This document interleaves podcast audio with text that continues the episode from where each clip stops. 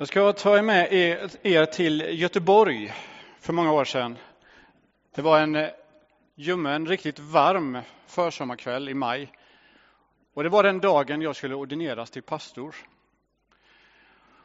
Och jag minns den dagen speciellt, inte för faktiskt det stora som hände när, när man just blev ordinerad och fick gå ut i tjänst, utan allra, allra tydligast minns jag vägen till mässan i Göteborg där den här kvällen hölls. Jag stod i hotellrummet och med mig på den här samlingen skulle min fru vara, mina föräldrar och svärföräldrar. Och jag stod och gjorde mig i aning och tittade mig i spegeln och studsade nästan till. Där stod en kille klädd i mörk kostym som hade en krage på sig en pastorskrage. Och det var jag. Och det kändes märkligt. Och det kändes märkligt att möta de blickarna från de närmaste i familjen. Och det kändes stort. Så gick jag ner, vi skulle åka spårvagn några stationer. Och jag hade inte mer än hunnit ställa mig där på den hållplatsen när det kom ett gäng raglande vägen fram. De hade en bred, jag vet inte om det var en aveny, men brett var det och det behövde de för de for åt alla håll. Och en kille som liksom var ledare för den här truppen, väldigt smutsig och lite skadad av att han hade ramlat några gånger. Han hade bara en sko på sig, den andra hade han tappat på vägen. Han stannade upp mitt i det här snubblet och så kollade han in mig och försökte fixera mig med blicken. Och så sa han, eh, är du präst eller? Nej, sa jag, men jag är snart pastor. Jag ska bli det ikväll. Ja, ja, ja, men får du välsigna nu då? Ja, det får jag. Men kan inte du välsigna mig då? Jag har bara gjort dåligt hela den här dagen. Och det mesta jag har gjort har varit dåligt. Jo, det kan jag göra, sa jag. Och så ropade han på sina kompisar. Han är schysst, kom hit, han ska välsigna oss. Och där förstår man att man är i centrum på den här hållplatsen, att alla kollar på den här scenen. Och mina anhöriga har liksom backat undan lite. Men jag välsignade de killarna där och han som hade bett om det såg mig rätt i ögonen och tackade. Och så snubblade de vidare. Så satte jag mig på spårvagnen. Och mitt emot satt en tjej som sa, jaha, är du präst? Ja, jag ska snart bli pastor, jag är på väg till den gudstjänsten. Jaha, men då är det inte varmt i sådana kläder. Måste du ha sådana jämt? Och så fortsatte frågan och vi började prata. Hon undrade om kyrkan. Och det gjorde vi ända tills någon lite längre bort i spårvagnen ropade på engelska. Du, prästen, kom hit! Och så gick jag bort dit och så ville han undra över, han hade frågor runt ett bibelord som han ville snacka om, som vi pratade om tills jag var tvungen att säga, du jag är ledsen, jag måste gå av här nu, nu är jag framme. Och jag gick in där till mina vänner och sa, har ni också varit med om det här på vägen hit? Att alla vill liksom prata med er, att alla kommer fram. Och de tittade bara, nej, vad, vad menar du? Och så berättade jag min historia. Och det där var omtumlande. Och när jag väl kom ut i min första tjänst som pastor i Linköping så tänkte jag, jag vill ta på mig den här pastorskragen varje dag jag går till jobbet. För jag vill ju att det här ska hända. Att människor ska stanna upp och man ska få samtalen. Att man ska få verkligen visa, här är jag, jag vill gärna berätta om min tro på Gud för dig. Jag fick inga sådana samtal. Jag gick många månader och hade den där pastorskragen fram och tillbaks från kyrkan. Det var aldrig någon mer som, som stannade mig på det sättet. Den gjorde inte jobbet, den där kragen. Men den upplevelsen jag hade där den tror jag jag kan, och den längtan att få tillbaks den, det tror jag kan dela med många av er. Att faktiskt få till naturliga samtal där man får berätta och där man får vara en representant för något som är större än en själv. Det ordet vi är framme vid och har som tema för den här gudstjänsten, det är det tredje av våra kärnvärden. Och det är synlighet. Se om vi får fram en... Precis, där hoppar det fram. Och Där är den formuleringen som församlingen här skrev för några år sedan, hur man tänker runt synlighet. Jag vet inte om alla ser så jag kan läsa. Vi vill vara en växande och levande församling, fylld av olikheter och mångfald. En församling där alla får plats. Vi vill vara synliga och närvarande. Vi vill vara en röst i tiden som står upp för evangelisk kristen tro och för de svaga i samhället. Vi tror att tillväxt är Guds plan för vår församling och vi vill på ett kärleksfullt och tydligt sätt berätta att Jesus Kristus är Guds son och ett evigt liv finns hos honom. Att ta emot Jesus innebär att få frid, mening och sammanhang. Och vi kan titta på en bild till som sätter oss på banan, där vi uttrycker betydelsen av det här kärnvärdet och just vad det kan innebära.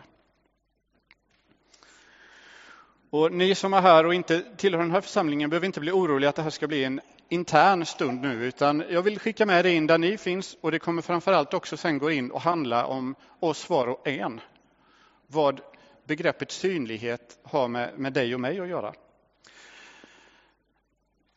När jag började tänka på synlighet och vad Bibeln säger så föll min första tanke på Matteus 5 och 14 och så vidare. Ni ser den texten också här. Ni är världens ljus. En stad uppe på ett berg kan inte döljas. Och när man tänder en lampa sätter man den inte under sädesmåttet utan på hållaren så att den lyser för alla i huset. På samma sätt ska ert ljus lysa för människorna så att de ser era goda gärningar och prisa er fader i himlen. Jag har ett par frågor som också kommer komma upp här på Powerpoints som ni gärna får prata om där ni sitter. Och ni då som inte tillhör just den här kyrkan eller kanske inte har en sån eh, tydlig eh, som säga, tillhörighet. Fundera då på hur du tycker att det borde vara. Frågorna lyder så här. Är vår kyrka en stad uppe på ett berg? På vilket sätt då? Finns det något du saknar för att den skulle kunna vara ännu tydligare? Vi tar en liten stund och byter några ord i bänkarna.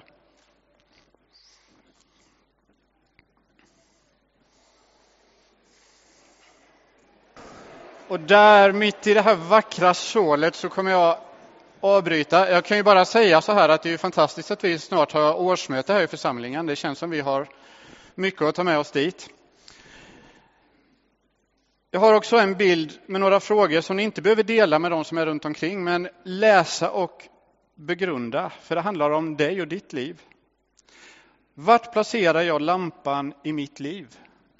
Är den tänd? Får den lysa fritt eller finns det delar i mitt liv som skymmer ljuset? Och när och hur får jag vara ett ljus som lyser för mina medmänniskor? När man går hem härifrån idag så kan man få med en liten, ska man kalla det, veckoplan för veckan som ligger framför på det här temat. Där man får läsa ett bibelord för varje dag och där de här frågorna också finns med. Så du som vill ta med dig det in i veckan får, får gärna säga till mig efteråt så fixar vi det. Jag tänker så här, att om synlighet ska få en relevans så måste den kopplas till våra andra två kärnvärden som de senaste söndagarna handlat om, nämligen äkthet och närhet. Om vi vill visa upp en församling så behöver inte den vara perfekt och inte spektakulär, men den behöver vara äkta. Och samma sak gäller med våra liv. De behöver inte vara perfekta, men äkta. När jag satt och stavade på det där hemma så kände jag att det där skulle ju vara som en sån här gammal bonad. Ni vet, egen härd är guld värd eller hem ljuva hem. Så jag, jag knåpade ihop en liten sån här bonad. Den går att beställa sen om ni känner att köket saknar något. Vi är inte perfekta, men i vart fall äkta. Det tror jag är en grej att ta med oss hem. Men gemenskapen måste också ha närheten. För det är i närheten som livets alla dimensioner kommer fram. Tro och kamp, behov och längtan, tacksamhet, oro och glädje. Det är en sång, en psalm som uttrycker det så fint, där det, där det sägs hud mot hud och sår mot sår. Du behöver vara nära för att sydligheten ska vara, ha en relevans. Det är inte något man tar in på avstånd. I äkthet och närhet blir våra liv synliga. Vågar vi det? Det är en sak hur man gör det här som kyrka och församling och funderar över vilken relevans vi har för andra. Men den stora frågan här och nu blir, hur blir Jesus synlig i mitt liv? Så att andra kan se Guds kärlek i mitt liv. För mig är det uppenbart att det hänger ihop. För församlingen är tänkt att vara en del av mitt liv. När jag går hem härifrån så går jag ut ifrån kyrkans dörrar, men jag går inte ut ifrån församlingen. Den tar jag med mig dit jag går.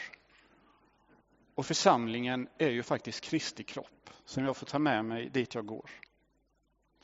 Ja, det är oss som Gud vill använda. Vi funderar ibland på hur vi ska göra vår kyrka mer synlig för de som bor runt omkring. Så att man ser att här finns en kyrka dit jag kan komma. Och det är viktigt. Och det är härligt att göra i ordning så man möts av fina möbler när man kommer in på vårt kyrktorg. Fantastiskt jobb som den gruppen har gjort. Men det allra viktigaste och det som ska vara allra vackrast och dra människor hit, det är vi och våra liv.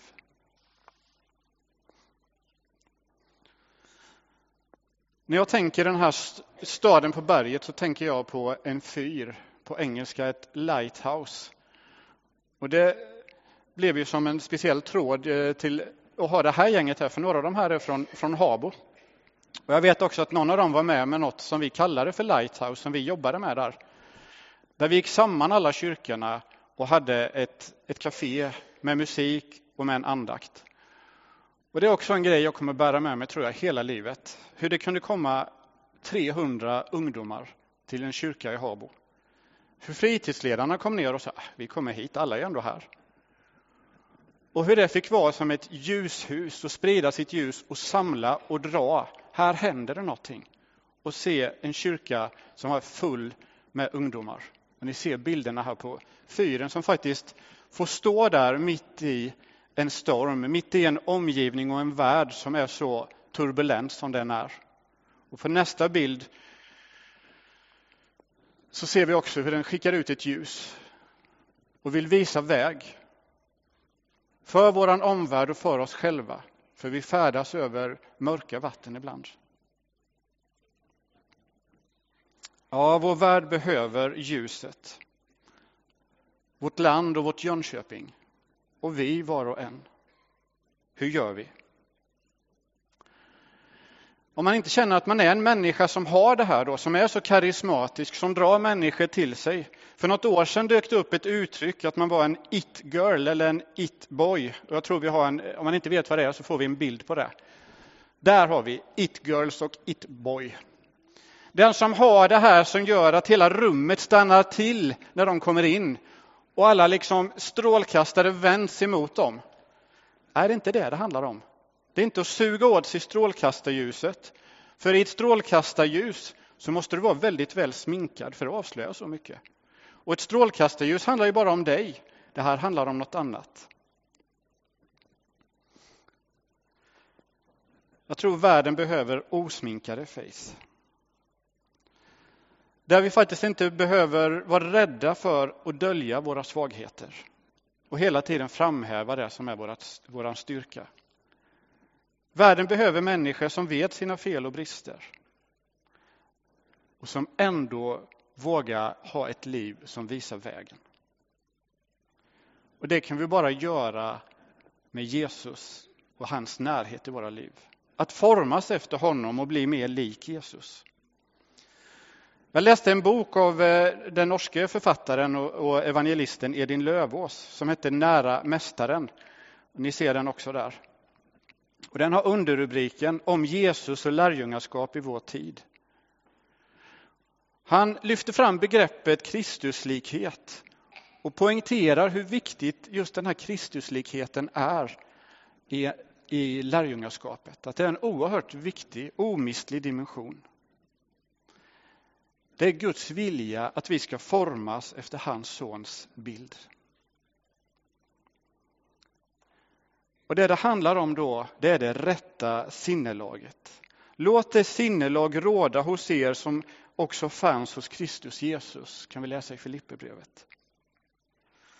Och det speciella med Jesus, det var att han inte liksom vakade över sitt eget på det sättet. Han kunde avstå och han betjänade. Och det är också så långt ifrån de idealen som vi har idag. Att kunna avstå, att kunna träda tillbaks. I det sinnelaget kan vi faktiskt få lysa och skina. I den paradoxen att faktiskt få avstå och inte bara vaka över sina egna intressen. Det är där någonting kan hända. Det är där man kan få ett ljus som kommer ifrån Gud. I sin genomgång så går Edin Lövås igenom tre bilder som han hittar i Paulus brev. I det första så talar han om en Kristusdoft. Om hur lärjungarna kan sprida liksom en atmosfär som rent fysiskt faktiskt gör att människor märker, får smak på och tar till sig intryck som påminner om Jesus. En Kristusdoft får vi gå fram med. En annan bild han har det är ett brev ifrån Kristus. Det handlar om hur lärjungens personlighet får formas av Gud. Och sättet att leva blir ett brev till de människor han har i sin omgivning. Tänk att få vara ett brev dit ni går i vardagen. Till skolan eller till arbetet, till grannarna. De ni möter ofta eller de ni bara möter just för stunden, en busschaufför eller kassörska. Ett brev ifrån Kristus. Den sista delen som han lyfter fram handlar om att man bär med sig ett eget ljus. Som kommer just inifrån på det sättet att Gud har lyst upp hjärtat. Ja, vilket ljus och doft sprider jag? Vad står det i det brevet jag skickar ut där jag går? Vi läser av varandra. Och du som har en tro, du blir också avläst som en kristen av dem du möter. I den här boken finns det med citat. Det du är ropar så högt att ingen hör vad du säger. Alla som uppfostrar barn vet ju det där. Men det gäller i alla sammanhang där vi möter andra människor. Det du är ropar så högt att ingen hör vad du säger. Ja, det är tur att vi inte behöver vara perfekta, utan äkta. Som avslutning så vill jag lyfta fram ett par bibelord som berörde mig starkt i mina förberedelser. Nu har jag hoppat här lite, så vi är på Powerpoint 14 där. Det första kommer ifrån Andra Moseboken. När Mose gick ner ifrån Sina i berget och hade med sig förbundstecknet, de två tavlorna, så utgick det en strålglans från hans ansikte därför att han hade talat med Gud. Men han märkte det inte. Alltså han märkte inte det själv. Men läser man vidare här så märker verkligen de andra det. Hans bror Aron och hövdingarna för de olika stammarna som står där för att ta emot honom. De märker den här strålglansen ifrån Mose ansikte. Och den är så stark så de måste själva vända bort sitt ansikte. De klarar inte det starka skenet. Mose själv han tar på sig någon form av mask för att skyla sitt ansikte. Det här upprepas vid något tillfälle. Men när jag läste det så tänkte jag att det här är säkert kopplat till en sorts omsorg. Att han på något sätt inte vill blända dem för mycket. Men när Paulus skriver om den här händelsen så har han en annan tanke. Han talar om den här masken som en slöja. Och han menar att Mose gör inte det här just av den omsorgen att inte blända de här eh, bröderna han har där.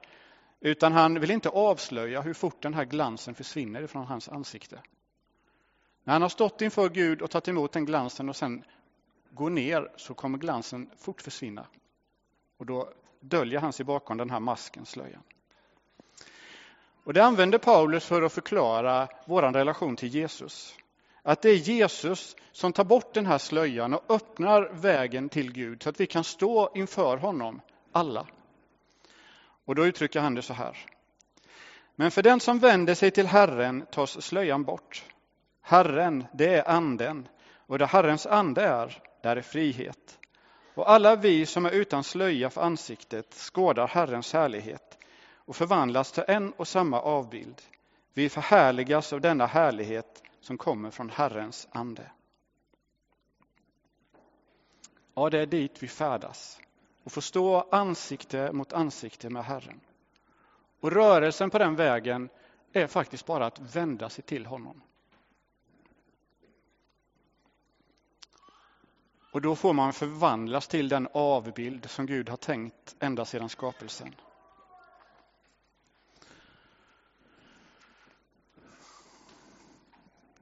Och ett avslutande bibelord ifrån Andra Korintierbrevet. Ty Gud som sade, ljus ska lysa ur mörkret. Han har lyst upp mitt hjärta för att kunskapen om Guds härlighet som strålar från Kristi ansikte ska sprida sitt ljus. Ja, Gud som en gång i begynnelsen skilde ut ljus ifrån mörker. Han vet att våra liv inte är perfekta. Men när vi vänder oss till honom så kan han göra det undret också där och skilja ut ljuset från mörkret. Och vi kan få bli en avbild av Jesus som får stråla ut ljus för en värld som behöver det. Så låt oss helt kort bara be. Herre, låt våra ljus lysa klart. Amen.